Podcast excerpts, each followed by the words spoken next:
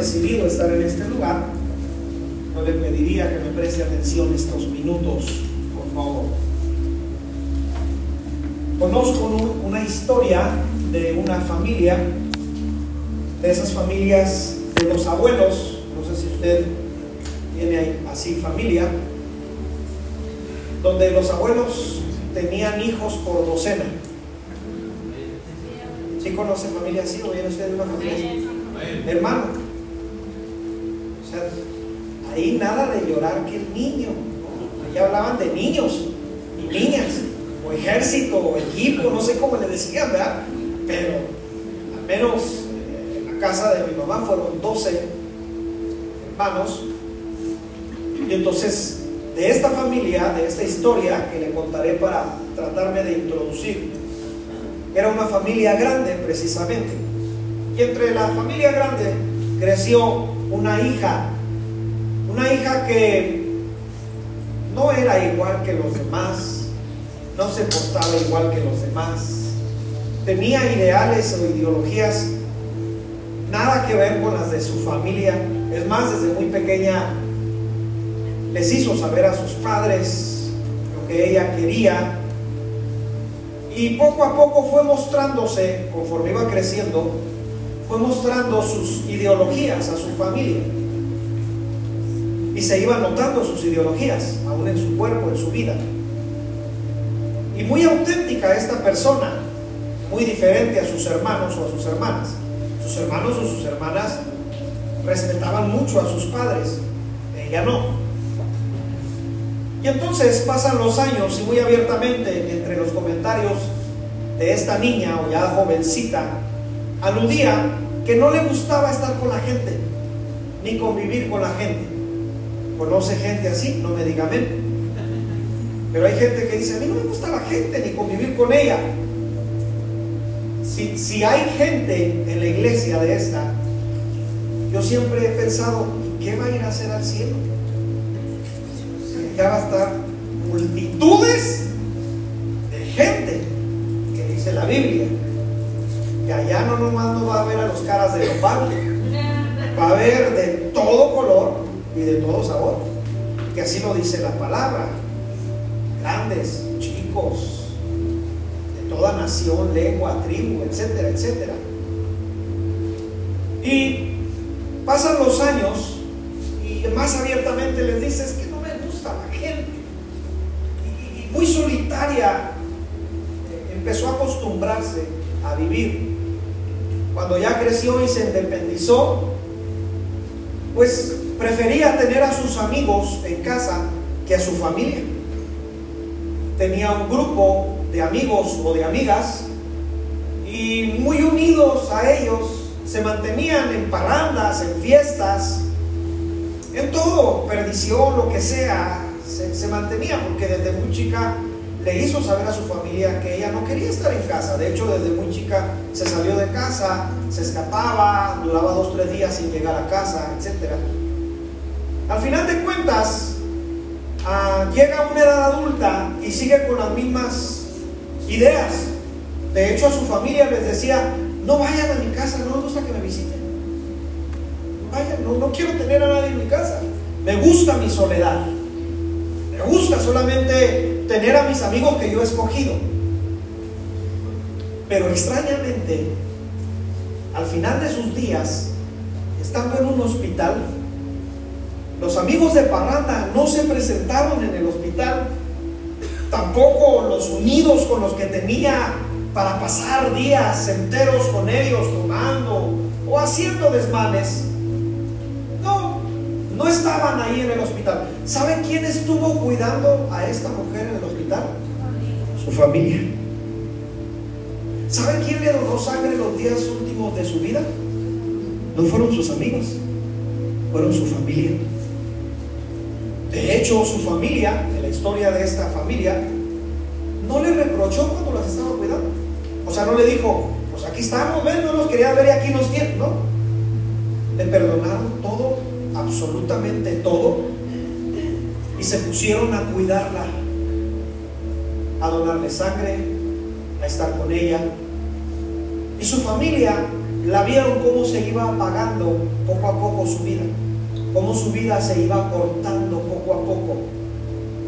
Pero al final de sus días, esta persona se dio cuenta que las personas que estaban a su lado fueron su familia.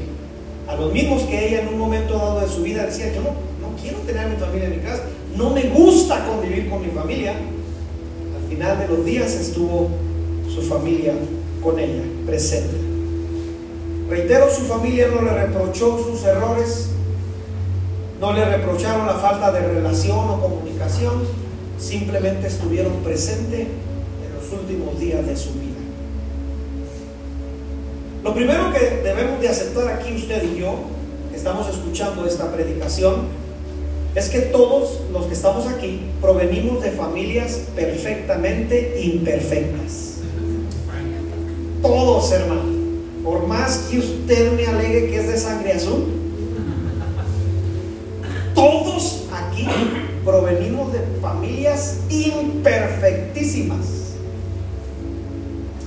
Algunos especialistas, precisamente en familia, me encantan estos datos que le voy a regalar, se pusieron a investigar a las generaciones y dijeron ellos en conclusión, voy a tratarlo de concluir porque es muy difícil de explicar, pero concluyeron que para que usted existiera o yo existiese, tuvieron que vivir un aproximado de 4.094 personas antes de nosotros. Todas familia de usted. Usted dice, ¿cuántas? 4.000. Eso tomando solamente a 10 generaciones. Si toma 15 o 17 generaciones, habla aproximadamente de 32 mil personas. Gentío, hermano. Que al fin de cuentas se conocieron, no sé si ustedes saben la historia de sus abuelos, sus abuelas, en un baile, y la llevó en el caballo. Y usted sabe ese tipo de cosas, ¿no? Y se metieron a la granja, y en lo oscurito, y bueno, y ahí va. Llegó el abuelo, llegó la abuela, pero al fin de cuentas, dicen estos especialistas, para llegar al punto que tú existieses, se tuvieron que generar 22 pares de cromosomas, los cuales, dicen estos especialistas, llegaron o llevaron a un punto para que tú nacieses, ya sea con el cromosoma el cual mandó para que tú fueses hombre o mujer no lo que la gente piensa ser o cree ser, ¿sí? Porque al final de cuentas, cuando la gente fallece, hay no más de dos sopas. O fue hombre o fue mujer. No hay otra. Y entonces, dicen que esto lo determinó el 50% de, de, los cromosomas, tanto del padre como de la madre, lo, lo llevaron a cabo. Y, mire, aquí me encanta porque aquí entra Dios, porque dicen esta gente, para que tú existieses, entraron estos 22 pares de cromosomas a trabajar en, como te digo, que tus abuelitos se conocieron, tus tatarabuelitos, tus papás, etcétera, etcétera, etcétera. Y al final de cuentas dicen esto, entró una lotería genética. Aquí en esta lotería genética entra Dios porque dice la Biblia ojos vieron tu presencia y en tu libro estaban escritas todas aquellas cosas, porque ellos eh, tratan de, explicar cómo, cómo pasó que tú fueses mujer, que fueses... Entonces dicen, no, pues sucedió esto, que se unieron y que pasó, pero entonces entró una lotería de genética y de células y de esto y el otro, y es donde ellos ya no pueden explicar porque estabas en los propósitos de Dios. Al fin de cuentas todo esto se juntó y se llevó para que al fin de cuentas 32.768 personas atrás de ti, tus antepasados, tus abuelos, tus bisabuelos, como les quieras poner, al final de cuentas llevaron el ADN donde genéticamente tú tienes ese ADN que, que provienes de esa familia, familiarmente y genéticamente. Por eso tal vez a usted le han dicho, ah, es que tú te pareces, ¿a qué le han dicho que se parece? ¿A su abuelo? ¿A su abuela? ¿A su mamá? ¿No le han dicho? Es una bala perdida usted? A mí se me han dicho. Al menos cuando veo fotos de mi abuelo, oye, ¿te da cierto? Pues sí, pues vengo de allá. Pues claro que debo de tener algo de él. Al fin de cuentas, dice, genéticamente o familiarmente, ellos hicieron, Dios hizo que el ADN al fin de cuentas llegase hasta ti y tú existieses. Entonces, cuando yo estudio un poquito sobre esto, digo, mi vida es un milagro que yo esté aquí. Tu vida es un milagro que existas y que estés en este lugar. ¿Cuántos dicen amén? Ahora, cada familia somos diferentes. Todas las familias, hermanos, somos diferentes. Cargamos con diferentes circunstancias. Tenemos diferentes vivencias. Venimos de diferentes eh, situaciones. Y esas situaciones y esas vivencias y esas circunstancias nos han hecho total y perfectamente imperfectos a usted y a mí. Venimos de familias totalmente imperfectas. Entonces lo primero que debemos de saber hoy este día es que nuestra familia, por más que usted trate de aparentar algo, somos imperfectos. Es lo primero que hay que saber. Si usted dice, no, mi familia, imperfectos, hermano. Imperfectos. Ahora, no se preocupe ni se sienta mal y diga, ay, pues yo me hubiera gustado. Porque todas las familias tienen problemas, todas las familias viven circunstancias, todas las familias vienen cargando con ciertas cosas en su vida y que los hacen imperfectos. En la Biblia también hay familias totalmente imperfectas. Es más, me atrevo a decir esta verdad. A Dios le gusta escoger a los más imperfectos. Porque en la Biblia se encuentra uno con personas totalmente imperfectas. Solamente le voy a regalar algunos ejemplos, pero me voy a enfocar en un ejemplo, en Jacob. Y vamos a ver un poquito de la historia familiar de Jacob para que vean la de problemas que tenían. Por eso yo siempre he creído que los productores o escritores de La Rosa de Guadalupe y de las novelas han visto estos pasajes. Porque una de problemas, hermano, que vienen estas familias, que usted dice, oye, parece una película, una novela. Ahora quiero llevarlo precisamente a esta historia. Jacob, Génesis capítulo 25, si me lo ponen en la pantalla, por favor, versos 21 al 23. Génesis 25, versos 21 al 23 dice de la siguiente manera, y oró Isaac a Jehová por su mujer, y la mujer ya traía una bronca.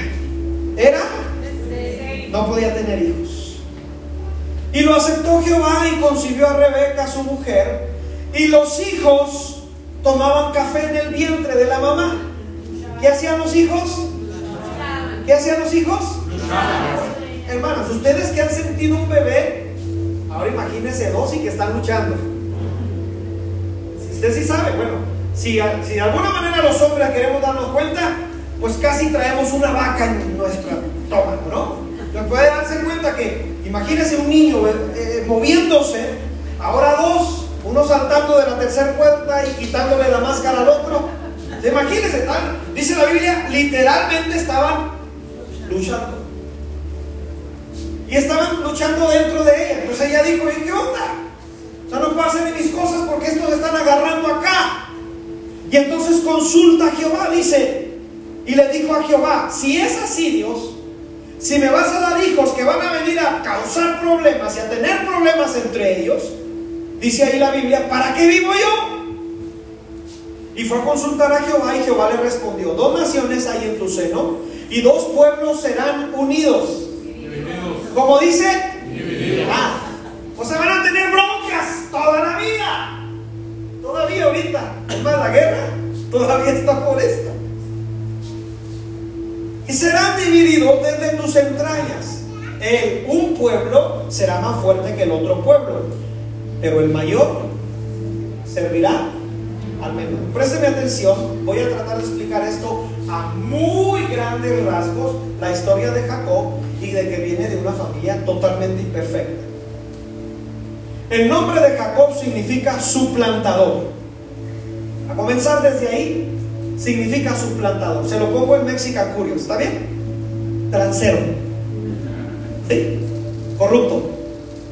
Ya lo entendimos, ¿verdad? Suplantador, una persona que le gusta transear a las otras y, y quitarles a los otros lo que no es de él. Bueno, precisamente él le da honor a su nombre porque un día, le dije que a grande rasgo voy a parafrasear la Biblia, viene su hermano de cazar y viene con hambre y este está ahí con un caldo de qué le gusta, de pescado, de oso, de qué le gusta, del que sea.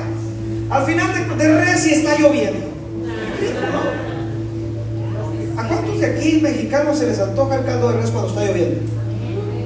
Bueno, a mi esposa se le antoja cuando está a 40 grados. No sé por qué. Pero está a 40 grados.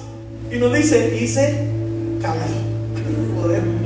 Que no se acabe la, la, ¿verdad? Esto es de familia. Las abuelitas llega usted un calorón y caldo y café. Joder. Bueno, al final de cuentas este está preparando un caldo, llega su hermano y le dice, véndeme tu primogenitura. Y él le dice, ¿y para qué me sirve la primogenitura? Quédatela, dame el caldo, te lo cambio. Y hacer una treta, o hacer un arreglo, o hacer un negocio, al fin de cuentas, se queda vendida la primogenitura de Saúl. Pero esto no es todo, porque dice la Biblia que más adelante el papá de Jacob se está volviendo viejo y ya está a punto de morir y la mamá lo sabe. Y entonces la mamá, le digo que en todas las familias pasa esto, tiene a uno de sus consentiditos o chicles. ¿Ha pasado? Mamá, es que usted quiere más a este. Bueno, al fin de cuentas la mamá le dice, tu hermano anda casando, vamos a disfrazarte y hacerte esto para hacerle creer que tú eres su hermano y tu padre te bendiga y te dé la primogenitura. Entonces la mamá entra aquí en el rollo. Por eso le digo que siempre he creído que los productores de La Rosa de Guadalupe, de las novelas, han leído estos versos.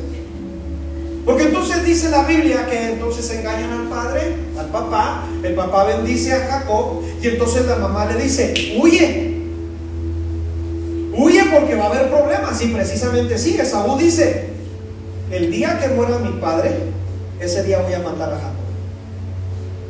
¿Se ha escuchado esas frases en, casa, en las familias? Nomás deja que mi mamá se vaya. Nomás deja que mi papá no esté. Para verás cómo nos vamos a ir tú y yo. Y al fin de cuentas, precisamente él hace un juramento y dice, el día que muera mi padre, ese día te voy a matar. Y entonces la mamá le dice, hijo, huye. Problemas familiares, hermano. Al final de cuentas huye y, de alguna manera podemos entender que la mamá lo mandó para esos puntos orientales a Jacob. Estoy parafraseando la Biblia. Porque le dice, vete hacia esos lugares, huye lo más que puedas, porque allá hay familia nuestra. Y precisamente llega con un familiar de él, un tío. Pero antes de que conozca a su tío, Jacob conoce al amor de su vida, a su lobe. Ay, qué bonito, ¿verdad? Había en un pozo dijo, esta es. Y bueno, ahí se enganchan un poquito, acuérdese de los planetas y todo ese rollo. Y llegó el punto, llegan con el papá y el papá dice, pues de que se quede con un pelagustana, que se quede con alguien que es de mi familia, pues que se quede con una de mi familia. Y entonces le dice, pero aquí no es tan fácil, tienes que trabajar por, la, por ella, por Raquel, siete años. Y entonces dice la Biblia que trabajó por ella siete años, que se le hicieron pocos porque la amaba. Así dice la Biblia, hermano, ¿eh? Digo, hermano varón, por si usted está pensando en renunciar. dice la Biblia que la amaba y que se le hicieron pocos los días para trabajar por ella. Pero la noche de bodas, su querido suegro, ¿ha tenido usted problemas con sus suegros? No dígame, si dice amén es bajo su propio riesgo. ¿Sale? Su querido suegro, que también era tío de él, familia, broncas, problemas. En lugar de darle a Raquel, le da a la que la Biblia denomina como la de ojos tiernos. No dice cara bonita, cuerpo bonito, porque no sé si usted conozca personas que solamente el cabello lo tienen bien. El dedo gordo. Pero que cuando usted lo ve dice, estoy pensando que Jaime Maussan tiene razón. Y entonces Lea no era tan atractiva para Jacob. Pero al fin de cuentas, la noche de boda, no sé cómo lo prepararon, rosas tiradas por ahí, no lo sé, pero tenían oscuro para que no se diera cuenta que Jacob estaba tomando a Lea. Entonces a la mañana siguiente, en lugar de ver a Fiona por la mañana, la ve por la noche. Y se da cuenta que, oye, entonces va con suegro, papi, tío. Y le dice, oye, me diste a una por la otra. Ah, le dices que aquí en esta tierra tenemos esta costumbre. En esta costumbre primero va la mayor y luego va la que te gustó. Y entonces él dice, bueno, y luego vas a trabajar otros siete años. ¿Lo han hecho tranza entre familia? No me digan amén, es bajo su propio riesgo. Si usted dice amén, es bajo su propio riesgo. ¿Ha tenido tretas familiares que al último no dan? ¿No pagan? No hicimos una quinera familiar y que acá y que allá, y hay uno que nunca pone. Sabe que bajo su propio riesgo usted va a decir amén. Ahora bien, Dice la Biblia, sigue diciendo, sigue contando la Biblia, que al final de cuentas trabajó otros siete años, se casa con la que sí es su esposa, y luego trabaja para su suegro tío, que era tío de él, hermano de su mamá. Y entonces trabaja para él y el suegro le cambia diez veces el sueldo. Otras palabras. ¿Ha vivido situaciones usted familiares algo parecido como estas? Entonces, vamos, vamos entendiendo todo esto que le estoy diciendo. Vamos entrándonos en Jacob. Jacob viene huyendo ya de su hermano porque su hermano lo quiere matar. No vio ya a su mamá jamás porque cuando huye dice que en ese lapso la Biblia la mamá muere, entonces ya no la vio. Ya no tuvo tiempo de despedirse de su mamá. Qué triste, ¿no? Qué terrible es esto. Al final de cuentas llega a otra tierra, va a buscar y luego encuentra una mujer, al final de cuentas le dan a otra trabaja 14 años y luego trabaja para su suegro, le cambian el sueldo 10 veces. Y entonces dice la Biblia, aparte de esto, que todo lo que le estoy diciendo, comenta o dice la Biblia lo siguiente, que Lea se sentía despreciada por Jacob. Génesis capítulo 31, perdón, capítulo 29. Y entonces dice la Biblia que se sentía, o sea, tenía también Jacob problemas matrimoniales. Viene con broncas con sus hermanos, con su hermano, luego llega y tiene broncas con su tío, y luego se convierte en su suegro, y el suegro lo hace tranza. Y luego al final de cuentas, eh, su suegro lo sigue haciendo tranza porque 10 veces le cambia el sueldo. Y bueno, al final de cuentas, Jacob viene de una familia perfectamente imperfecta, con muchos problemas. Ahora yo quiero preguntarle aquí a usted, reitero, no me tiene que contestar, ¿cuántos de aquí han tenido problemas con sus hermanos de sangre? En la mañana los hermanos sí se sinceraron, ¿eh? No, sí, en la mañana, amén. ¿Cuántos de aquí han tenido problemas, problemas con sus queridos suegros? criaturas del Señor. ¿Eh? de aquí han tenido problemas con un tío? Con una tía. De esos que los memes salen por algo. Las cenas navideñas van a pelear los terrenos. Que nunca se aparecen, pero al final de cuentas cuando los papás mueren quieren todo. ¿Le ha pasado este tipo de problemas a usted? ¿Ha tenido este tipo de situaciones en su vida? ¿Alguien lo ha engañado como engañaron a Jacob? ¿Cuántos de aquí han tenido problemas matrimoniales?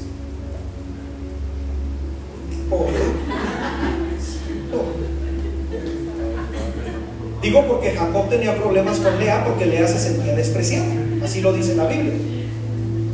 Entonces este es un claro ejemplo de que las familias somos totalmente imperfectas. Más ejemplo bíblico, solamente se lo voy a mencionar.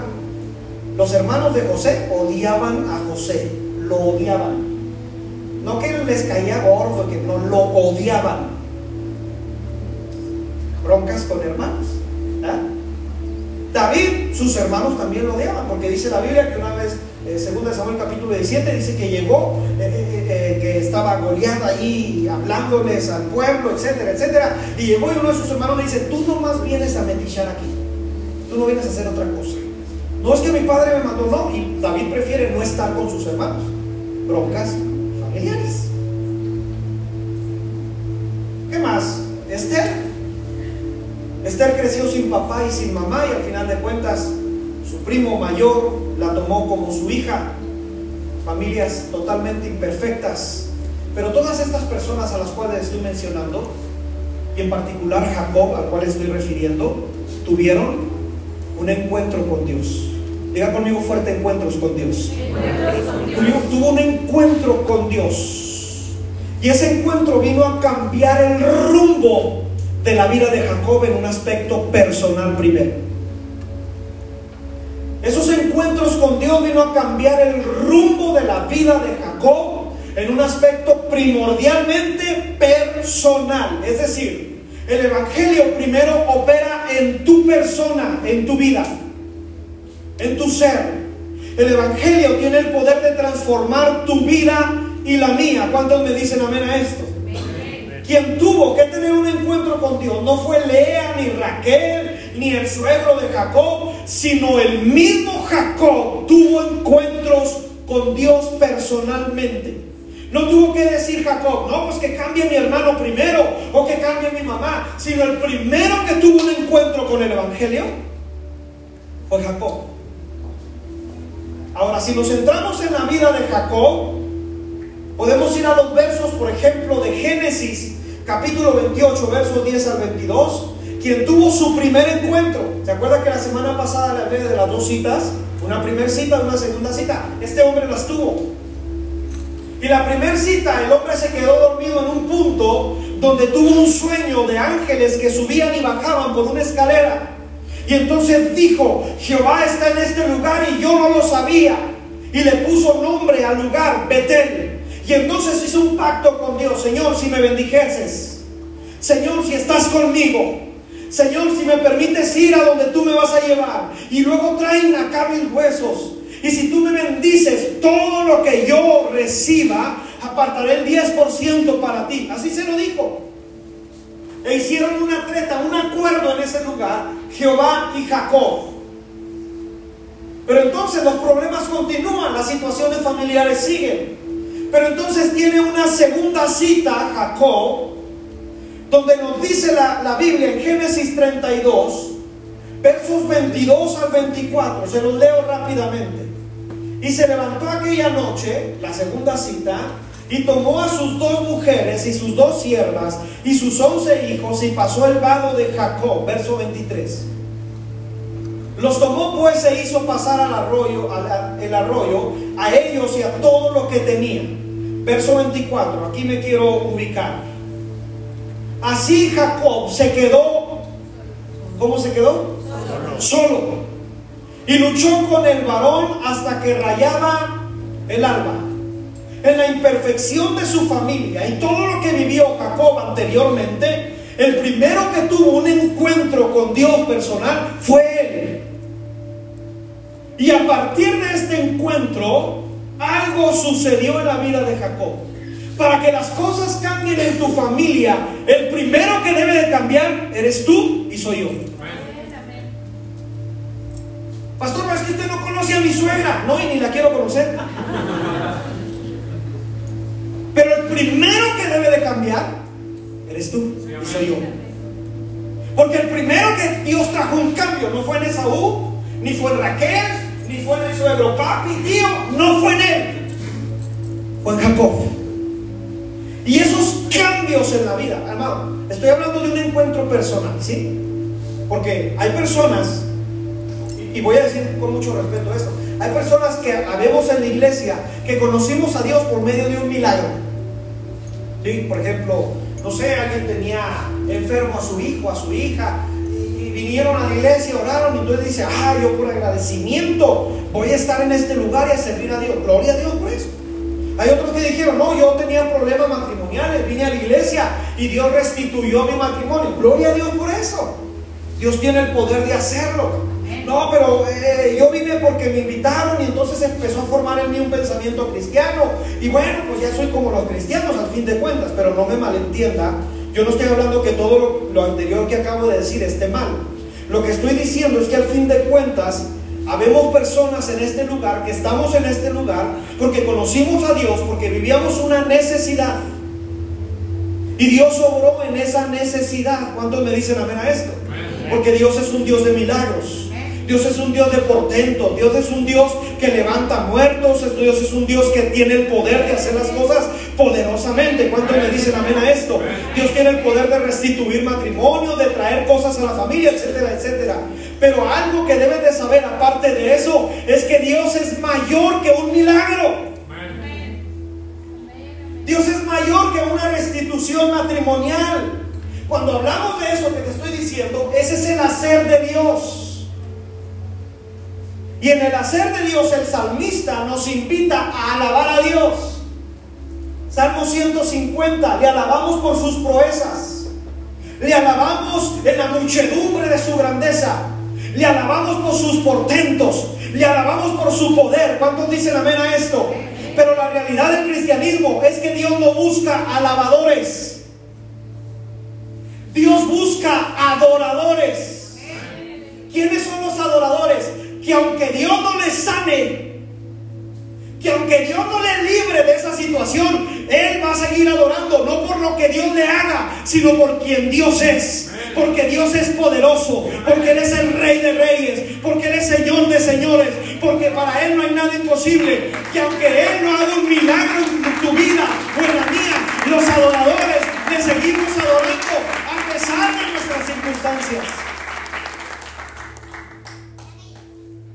Él no busca alabadores. Los alabadores solamente van a alabar cuando algo les vaya bien. Ah, es que Dios me hizo este milagro. Gloria a Dios, voy a buscar a Dios. No busques a Dios por lo que Él haga, sino por quién es. ¿Quién es Él? Es el rey sobre todas las cosas. Así es el ejemplo bíblico de Daniel capítulo 3, verso 18. Los tres jóvenes hebreos que están a punto de entrar al horno de fuego ardiendo, que le dicen al rey, sepas, oh rey, que no vamos a adorar ni a tu estatua ni lo que levantaste tú.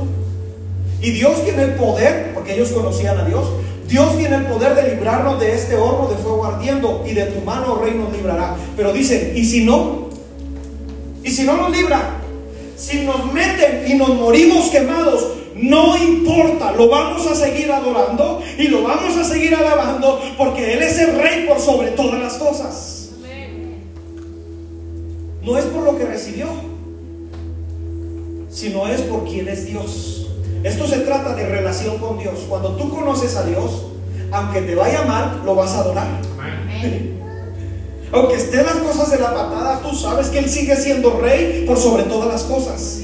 Por eso debemos entender, una ocasión a mí, me sucedió que andaba muy ronco de mi garganta y me, tocó ministrar en un lugar eh, grande, la alabanza, y entonces ah, Dios me dio para ministrar sanidad y Dios empezó a sanar gente en ese lugar. Y cuando termino de ministrar, una persona se me acercó y me dijo, qué raro, usted enfermo y ministrando sanidad. Es que yo no ministro por lo que Dios hace en mí, yo ministro por lo que es Él. Él sigue siendo sanador. Y si no me sana, Él sigue siendo Dios. Y si no me hace esto, Él sigue siendo rey por sobre todas las cosas. Y si no lo hace, Él sigue siendo Señor de señores y Rey de alguien. Dígame.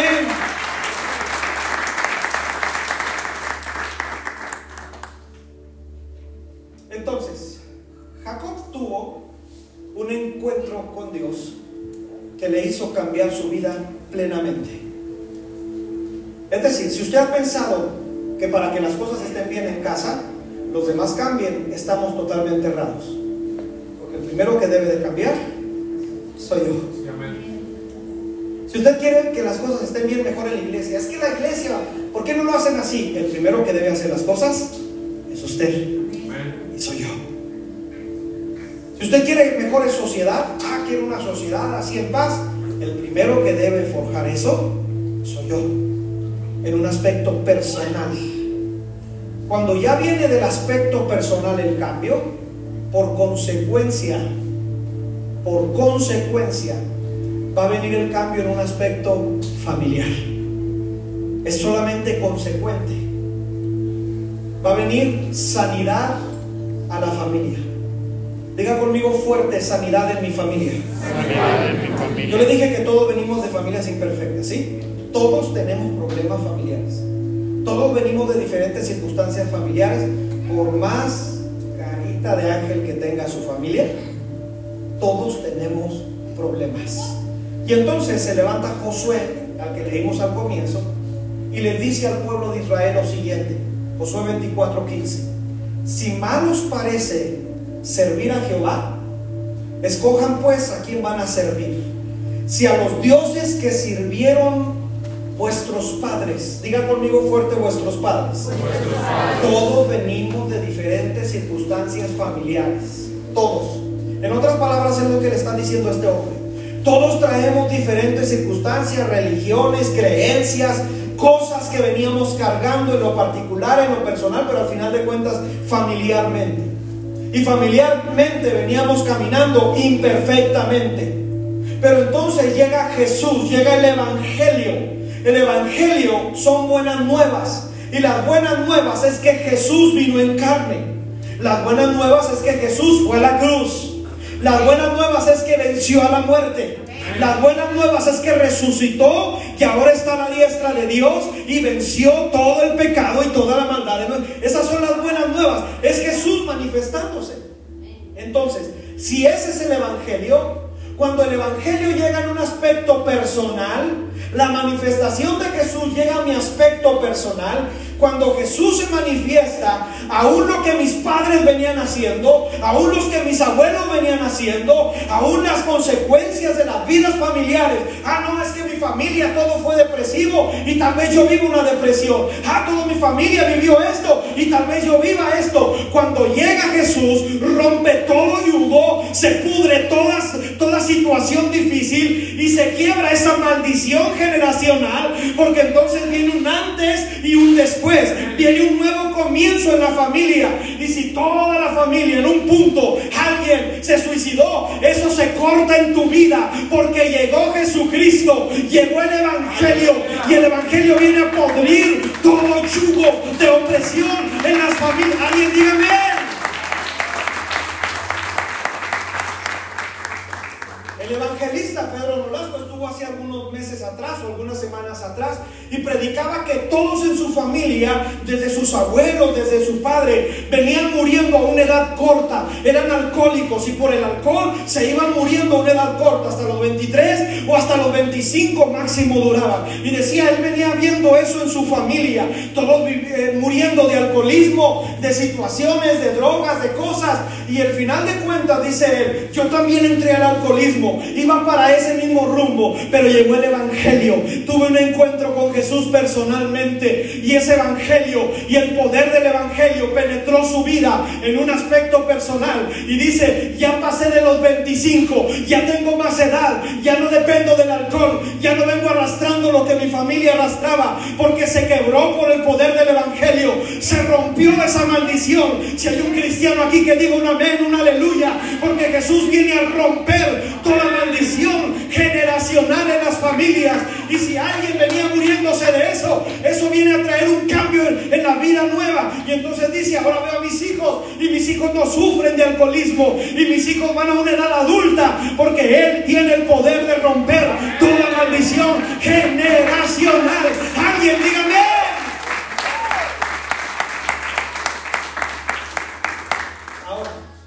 Josué les dice, pero ustedes decidan si quieren seguir por ese mismo rumbo que venían nuestros antepasados. Porque así les dice, si ustedes quieren seguir viviendo, eh, sirviendo a los dioses que vuestros padres sirvieron, a los dioses que vuestros padres seguían sirviendo del otro lado del río, si quieren seguir practicando esa imperfección, esa es su decisión. Pero entonces Josué dice, pero mi casa y yo. Ahora él se cuenta ahí. No dice solamente los de mi casa. Él dice, yo también Dios ha entrado también en mi vida y en mi corazón. Amados, seguimos siendo familias imperfectas. ¿Cuántos dicen amén a eso? Somos una familia con pasados que nos avergüenza. Pero llegó el Evangelio. Pero llegó Cristo. Y ahora lo conocemos de una manera, de una forma personal. Y de ahí, el Evangelio es extraordinario, hermano. Porque ahí el Evangelio es como cuando, como cuando hay una inundación en las casas no solamente se inunda la cocina, se inunda toda la casa. Y así es el Evangelio, no solamente llega una persona. Si tú eres el primero de tu familia que aceptó a Cristo, que se agarre los de tu familia. Porque el Evangelio va a seguir sobre ellos, va a seguir sobre tu papá, sobre, ah, pero pastor, ellos son muy duros, mi suegro es duro, mi tío es duro, sí, pero Dios sigue teniendo planes para ellos.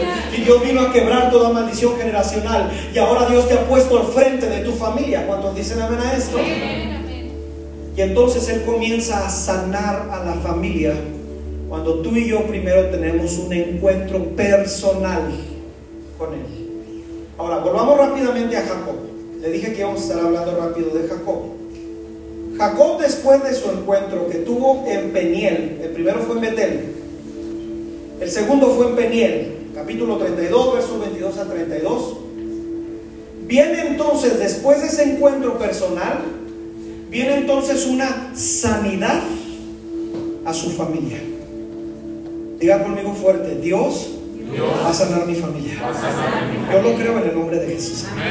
Ahora, nomás vamos a leer el título del capítulo 33 de Génesis. Solamente el título. Si quiere abrirlo en su Biblia, no sé si en la pantalla, la verdad, ignoro si, si aparezca. Pero solamente vamos a leer el título del capítulo 33 de Génesis. Porque después de que vive su peniel, Jacob, es decir, que vive su encuentro con Dios personal, Mire lo que dice el título del capítulo 33 de Génesis. Reconciliación entre Jacob y Esaú. Hermano, ¿sí se acuerda que su hermano lo quería matar? ¿Cuántos de aquí han tenido problemas con sus hermanos? ¿Cuántos de aquí han tenido problemas con sus suegros? ¿Con su suegra? ¿Cuántos de aquí han tenido problemas con sus tíos? Y entonces después de ese encuentro personal, viene una reconciliación. En medio de la imperfección, en medio de lo que venían viviendo. Ahora, Jacob, Jacob es astuto, porque dice la Biblia que viene al encuentro con su hermano y dice que su hermano viene como con 400 hombres. Y luego en su playera dice PBA. Imagínense, ¿no? Y él viene con su familia. O sea, no viene con otros 400. Viene simplemente con su familia, sus siervos, sus siervas. Y al final de cuentas, mire que es astuto porque dice que manda al encuentro primero que se encuentren los niños, las niñas y las mujeres. Las manda primero, dice, pues, si, nos quiere matar, porque se las avienta ya primero. Y entonces las manda. Y lo manda a sus siervos, sus camellos, la segunda vuelta, ve que pues, todo parece ser que está en paz. Y entonces llega el encuentro con su hermano. Reitero, aquí todos venimos de familias muy imperfectas. Siempre hay problemas en las familias. Siempre hay uno, hermano, que no pone. ¿Lo conoce? No me digan. Bueno, esa es su rollo si usted me dice a mí. Son de los que dice mi abuela, disculpe la, palabra que voy a decir, son de los que decía mi abuela, mi abuela Conchita decía, son de los que se sientan a dos nalgas a, comer y no ponen nada. Los conoce, no me digan o si usted quiere, bajo su propio riesgo. Y todavía que comen y no ponen nada, dicen, no me gustó. Y usted fue el que hizo la gordita, ¿no? Y usted sudando ahí todo,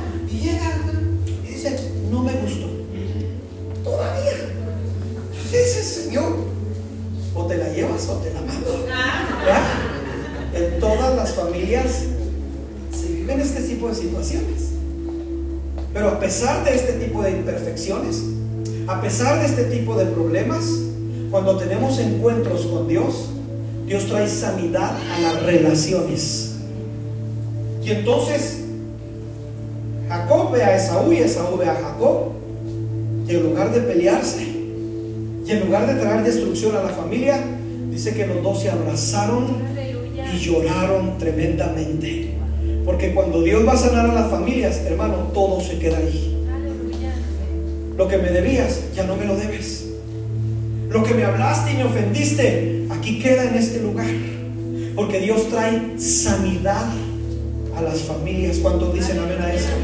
Dios trae libertad a la familia. Curiosamente, estoy por terminar. Curiosamente, el día de ayer, antes de, dormirme, eh, agarré mi celular y me puse a, checar el Facebook. Me apareció a un video de, Dante Gebel, de una predicación de él, de creo hace unos cuatro domingos atrás, cinco. Ah, y curiosamente le di like.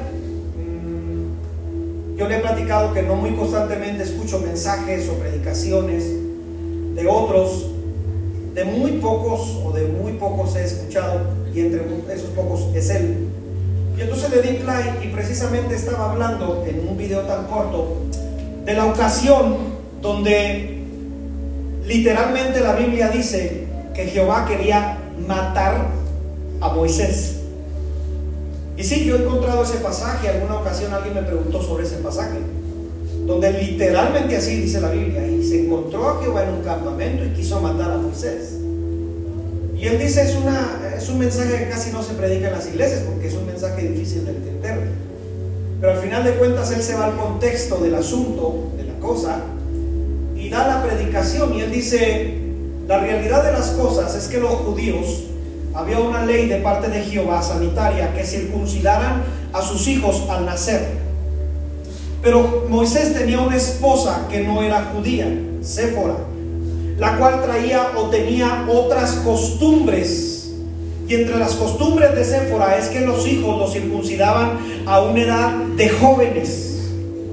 Y al final de cuentas trata de explicar Dante Gebel en este video y él dice, al final de cuentas ganó la mujer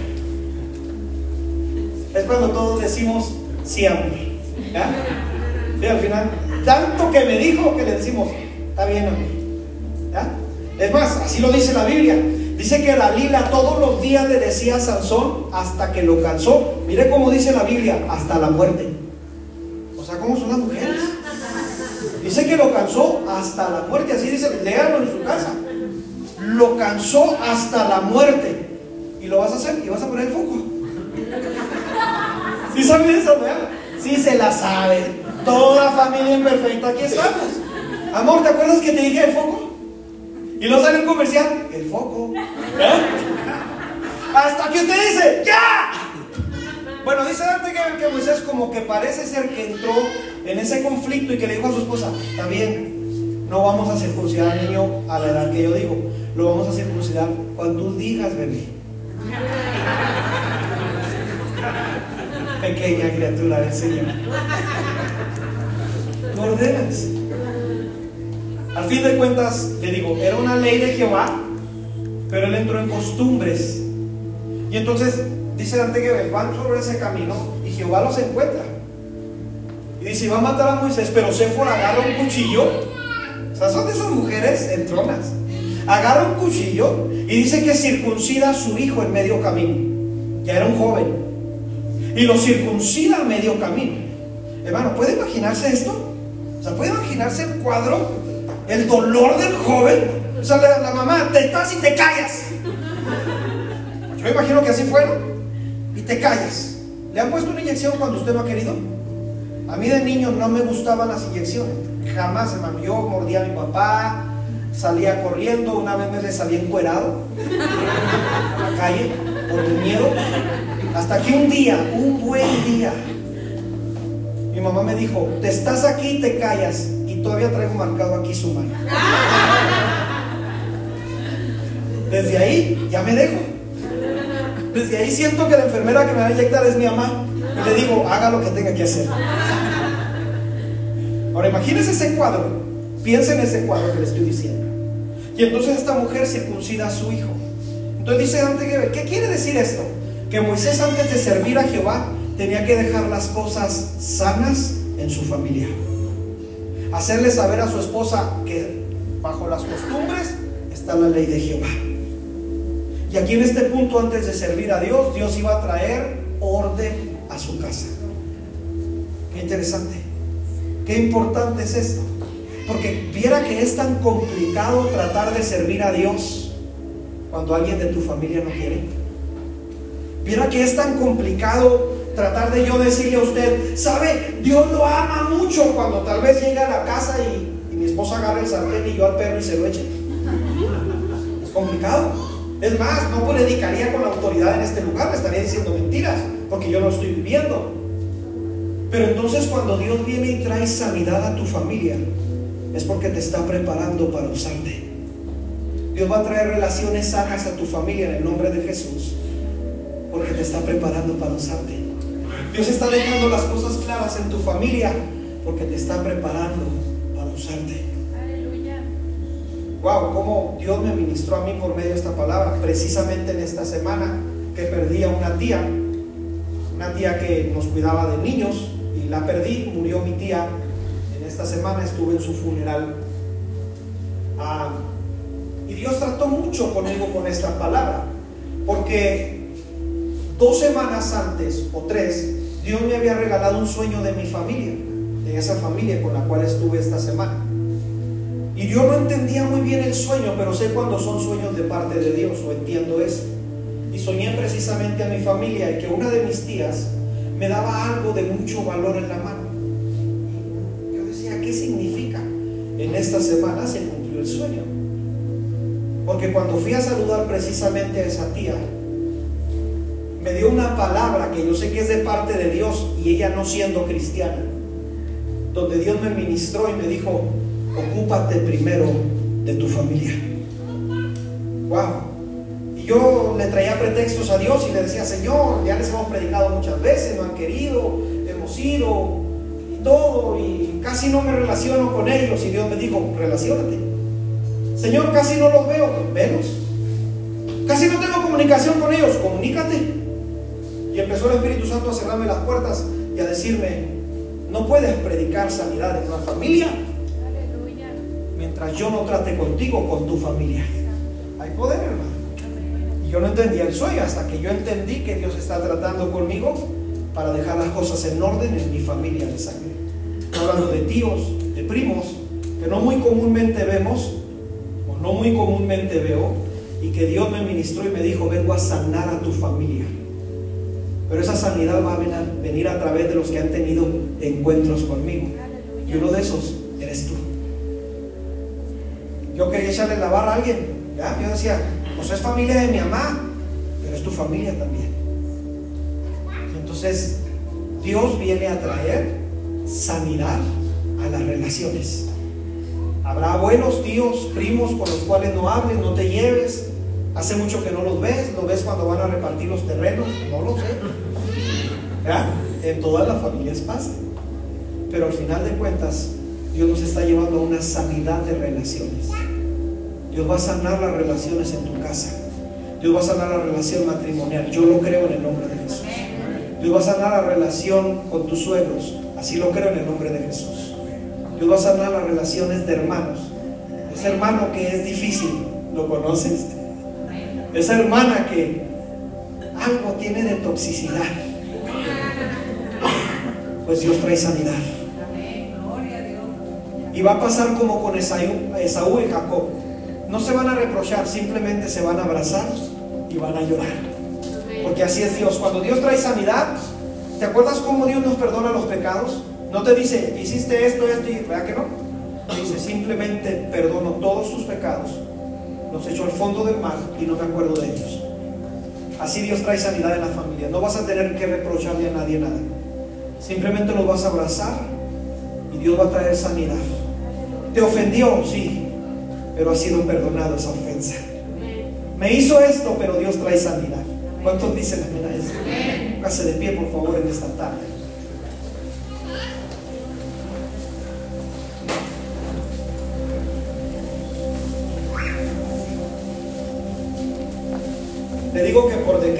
Presidencial en el 2015, pues se lo nominó el llevar a cabo el Día de la Familia, hoy precisamente en este día. Y hoy precisamente vamos a unir para orar nuestras familias. Yo quiero pedirle de favor,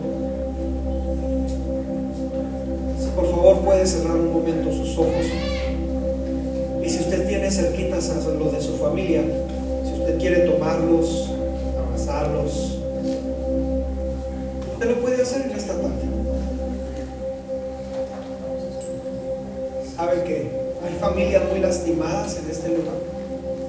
¿Sabe que hay familias que han vivido circunstancias bien difíciles familiarmente? Muy complicadas. Muy complicadas. Cosas que no quisiéramos ni sacar a la luz. Pero que Dios viene a sanar. Viene a libertar esas situaciones familiares. Él lo viene a hacer. Dios viene a sanar a tu familia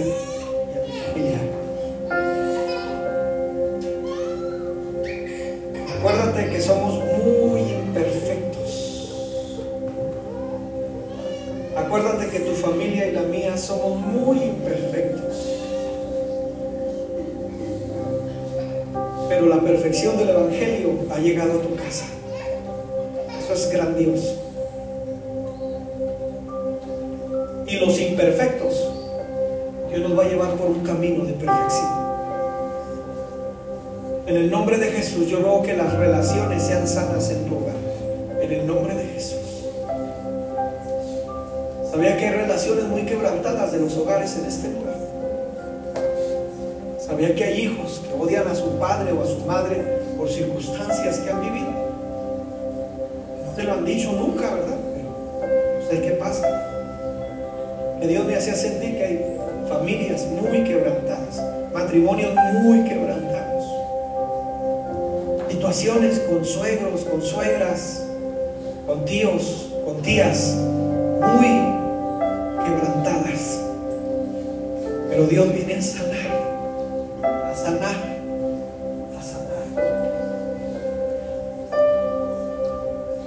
sé cómo Dios lo va a hacer, ¿sí? Cada familia somos diferentes. Yo no sé si va a ser en una cena, en un encuentro. Mira, a mí en esta semana me pasó en un funeral. yo decía de la familia de mi mamá, casi no me relaciono con ellos, de vez en año los veo. Y cómo Dios trató conmigo en un funeral, un lugar menos esperado para mí. Donde Dios me dijo, ámalos, que yo los amo. Mándales un mensaje puedas, háblales, velos, que son tu familia. Y en el nombre de Jesús, ¿qué te parece si me ayudas a declarar una palabra sobre tu familia? Declara en el nombre de Jesús una palabra sobre tu familia, que Dios en el nombre de Jesús va a traer sanidad, va a traer libertad. En el nombre de Jesús Dios va a sanar y va a libertar aún de maldiciones generacionales en el nombre de Jesús. Quiero recordarte una cosa. Decía un pastor, mientras oras, déjame contarte rápido esto. En su predicación, un pastor anciano que estaba por entregar el cargo, decía en su predicación última para entregar la iglesia que le habían, que él había abierto en un día, en un punto de su vida. Él dijo, Dios me ha permitido abrir siete iglesias en diferentes lugares. Dios me ha permitido ministrar muchas personas en diferentes lugares. Dios me ha permitido estar con muchas personas en las madrugadas, en los hospitales, en las cárceles, uh, muchas veces. Pero decía este pastor, y sin ningún reproche que estoy buscando, decía él, pero hace unos meses que estuve en el hospital, los únicos que estuvieron conmigo fueron mi familia. Y me di cuenta, dijo este pastor, que tal vez los únicos que estén cuando yo esté muriendo sean mi familia. Y Dios me dijo, cuida la viña que yo te dado. Por eso te digo, cuida a tu familia, no te separes de ellos, no te alejes de ellos, porque tal vez ellos cuiden de ti en un punto de tu vida. Tal vez ellos te den la mano cuando más lo necesites muchas de las veces los criticamos. ¿Sabes que la familia de mi mamá o de mi papá es así? Y nada que Dios nos va a usar para traer sanidad. Y en el nombre de Jesús,